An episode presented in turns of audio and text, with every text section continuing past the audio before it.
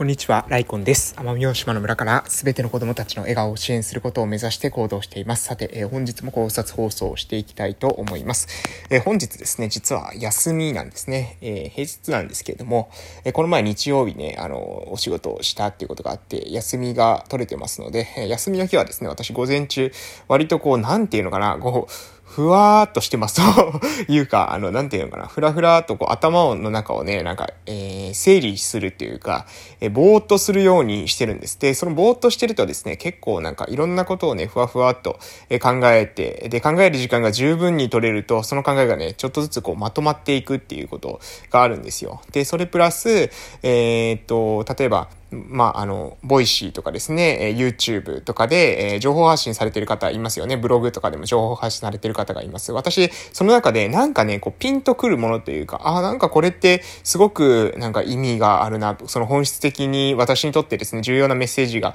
あるなっていうふうに思ったものっていうのは、できるだけですね、保存していて、後からまた見返せるように、再生リストに保存したりとか、リンクをですね、あの、今、ブラウザーの情報でも、ホーム画面にコピーすることができるので、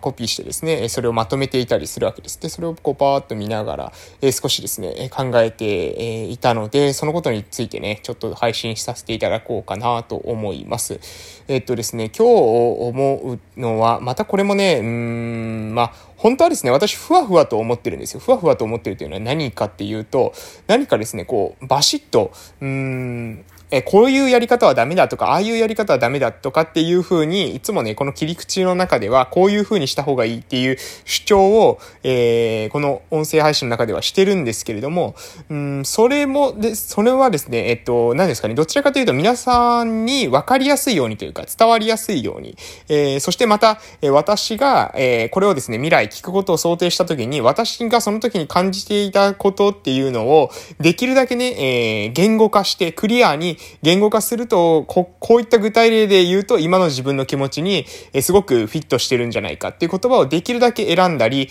えー、使ったりしてですね、えー、こうやって記録を取ってるわけです。これ、まあ一回取ったらですね、インターネット上に上げれば、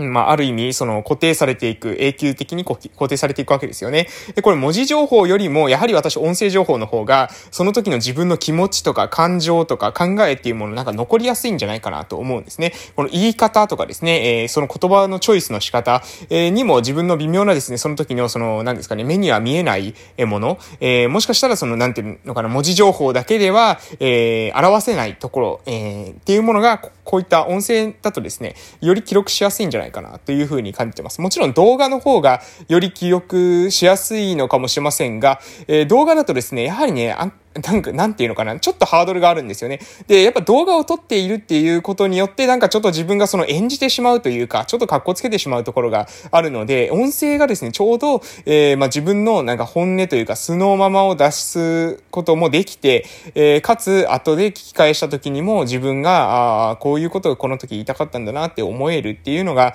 うん。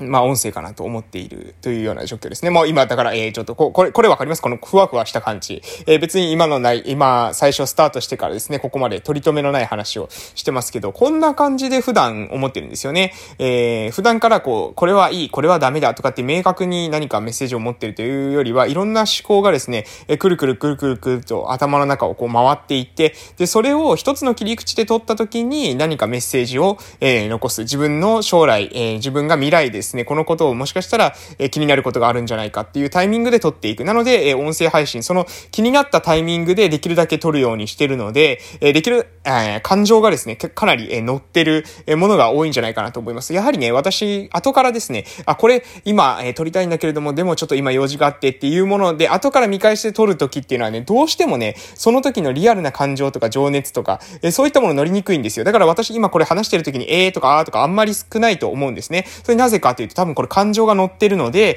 A とか A とかが少ないんですよ。で、私の配信の中でも A とか A とかが非常に頻回に出てくるものっていうのは、その時にはですね、なんていうのかな、感情がもう離れちゃってるんですよね。本当に思った時っていうのは、なんか自分の中からバーッと言葉が出てくる、なんか内側からヒュッとこう出てくるような感じがするんですが、それが時間が経って思い出してですね、話しているというか、その言葉からですね、また再検索、脳の中で検索をかけて話す時には、その検索に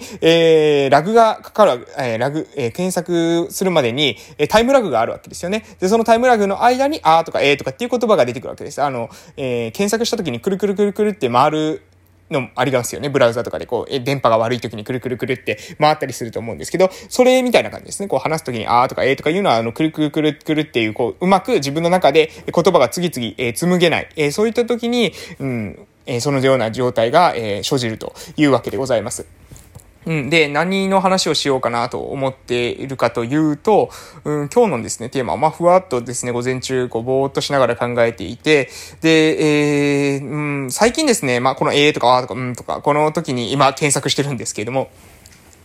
私がですね、強く感じるメッセージ、もう、つ、ずっとですね、言い続けてるメッセージの中で、自分が思っていること、うん、っていうものをまず気づきましょうと。え、これをメッセージはですね、私も一貫して伝えてると思うんですよね。まずそもそもライコンという名前が、え、ライフコンセプト。え、ライフコンセプトというのは、ライフ人生ですよね。えー、コンセプト。え、コンセプトというのはテーマです。なので、えー、ライコン、ライフコンセプト、ライフコンセプターと言ってますが、それは人生のテーマについて考えようと。私たち一人一人がですね、自分の人生にテーマを持とうというのが、えー、私の、えー、伝えたいですね、えー、メッセージなんです。なのでそれをね、えー、ニックネームというか、ペンネームにしてるわけなんですが、えー、その時に、その時にですよ、えー、あなたの人生のそのテーマ、うん、何ですかっていうことを、これをですね、まずあなた見つけましたかっていうことなんです。まずここを見つけるプロセスからなんですよ。それを持っていきましょうと言っても、そこを見つけるっていう時に、なんかね、外の誰かが決めたようなテーマをですね、いつの間にか自分の中に内在化して、まあそれは往々にしてですね、親だったりするんですけども、親とかですね、周りの環境の影響だったりするんですが、そういったものを、周りのものをですね、自分の中に内側に取り込んでいく。人間ってそうやって成長していく側面あるんですけれども、本当の意味でのライフコンセプト、自分の人生のテーマというのは、自分の内側からですね、発見していくものだと思います。その時々によってですね、環境の影響を受けながら、自分の内側の面にもですね、影響を与え与えて変化していくので、環境の影響が全く、えー、その自分の価値観とかにないってことは、これはないと思います。えー、環境の影響を受けるということですね。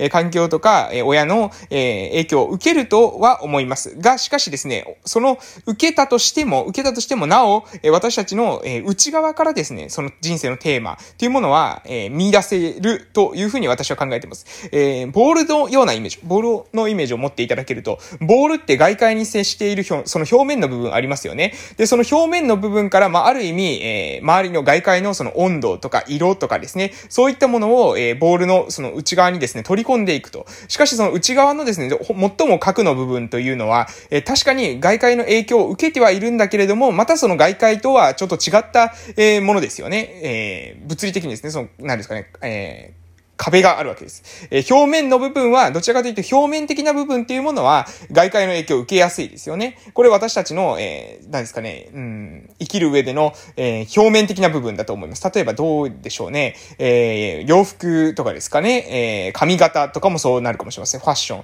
えー、見た目、えー、っていうのは、外界、一番外側の部分っていうのは、私たちのある意味、その影響を受けやすい部分だと思っています。で、そこからですね、なかなかなかっていう風に入っていって、えー、これは、要するに身体的な世界から精神的な世界へっていう風に言ってもわかるかと思いますが、自分の奥底にも潜っていくと、その奥底にあるですね、コアというものは、確かに周り、の影響、そこは、えー、分断不可能なんです。分断ができずに、えー、繋がっているんですけれども、でも、えー、繋がっているけれども、その中の奥の部分、最も奥の部分というのは、最も外界からの影響というものを受けてはいるけれども、その表面に比べると影響が少ない。えー、そういったものが私たちのそのコアなんじゃないかなと思ってて、そのコアに、えー、アクセスすることによってですね、ライフコンセプトっていうものは、えー、自分の中でですね、明確になってくる、見えるようになってくると思います。で、えー、私たちのですね、そのコアというものもやはり外界の影響を受けて、大体外界の影響というのもこう染み込んでいきますので、そのコアに対してもですね、影響を与えてくるんですよね。で、この影響を与えてくること自体はですね、別に問題ないんですが、が、えー、周りの色にですね、完全に染まってしまうと、本当にですね、自分のそのコアっていうものがわからなくなります。なので、えー、外側から影響をこう染み込ませてくるっていうのと同時に、内側のそのコア側から外側に対してですね、エネルギーを発していくってことも大事だと思います。これ意味わかりますかね？もう一度いきますよ。ボール、ボールにですね、自己というものが、私たちの自己ですね、自己というものが入っていると。で、外界とですね、接しているわけですよね。そのボールというのは表面で、えー、外界と接している。そうすると外界からですね、影響が受けるわけです。染み込んでくるわけですね。えー、外界の影響というのが染み込んできます。で、それがですね、完全に外界の影響が完全に染み込んでしまうと、えー、コアの部分まで、えー、染みてしまうわけですよね。えー、ですが、その、私たちのですね、内側のそのライフコンセプト、えー、コアの部分ですね。コアの部分からもエネルギーを発することができると私は考えています。そして、コアの部分からエネルギーを発することと、外界との、えー、この影響のせめぎ合いっていうものが、まあ私たちの生きる上での、その生きる、えー、葛藤を、えー、起こすこともありますし、それが社会に対してこういった影響を与えていきたいっていう風な原動力になる部分もあると思います。その外界の影響と自分の内側からの影響がこうぶつかる点ですね。そこの、そこがある意味その人間の面白さ、うん、人間の人生の面白さっていうところなんじゃないかなと私は、えー、そういう風に感じています。なので自分の人生のそのコア、核の部分にですね、アクセスするためにはどういった、えー、ところが必要なのか、どういったものなのか、自分の本当の価値、えー、っていうものは、価値というか価値観は何なのかっていうことは、実はね、えー、外と、外から影響を受けているだけでは、えー、見つからないんですよと、えー。内側にアクセスすることが必要なんです。そして内側にアクセスして自分の価値観、そして自分の才能、この二つの明確化っていうのを私はよく言ってますが、えー、この二つがですね、明確になってくるんですね。だんだんだんだんと自分の価値観、考え方、好きなもの、大切にしているものっていうものが明確になってきます。そして自分の才能、これもね、これはどちらかというと、えー、周りに影響を与えてくるその葛藤、え、外から染み込んできた部分と、ま、内側からこう、何ですか、エネルギーを発した時のその、境界面、境界面、接している部分、え、その私が人生の面白さといったところで、最も影響を発揮してくるのが、その才能ですね。自分が、え、どういった、え、そこの接地面で、えー、えー、働きかけることができるのかっていうのは、そこの、その境界面でね、才能っていうものは発揮されると思っております。あ、もうお時間ですので、えー、ここで一旦終わりますが、えー、今日の話はですね、まあ、ふわふわっと、えー、話をさせていただきました。また聞きに来てくださいますと嬉しいです。それでは失礼しました。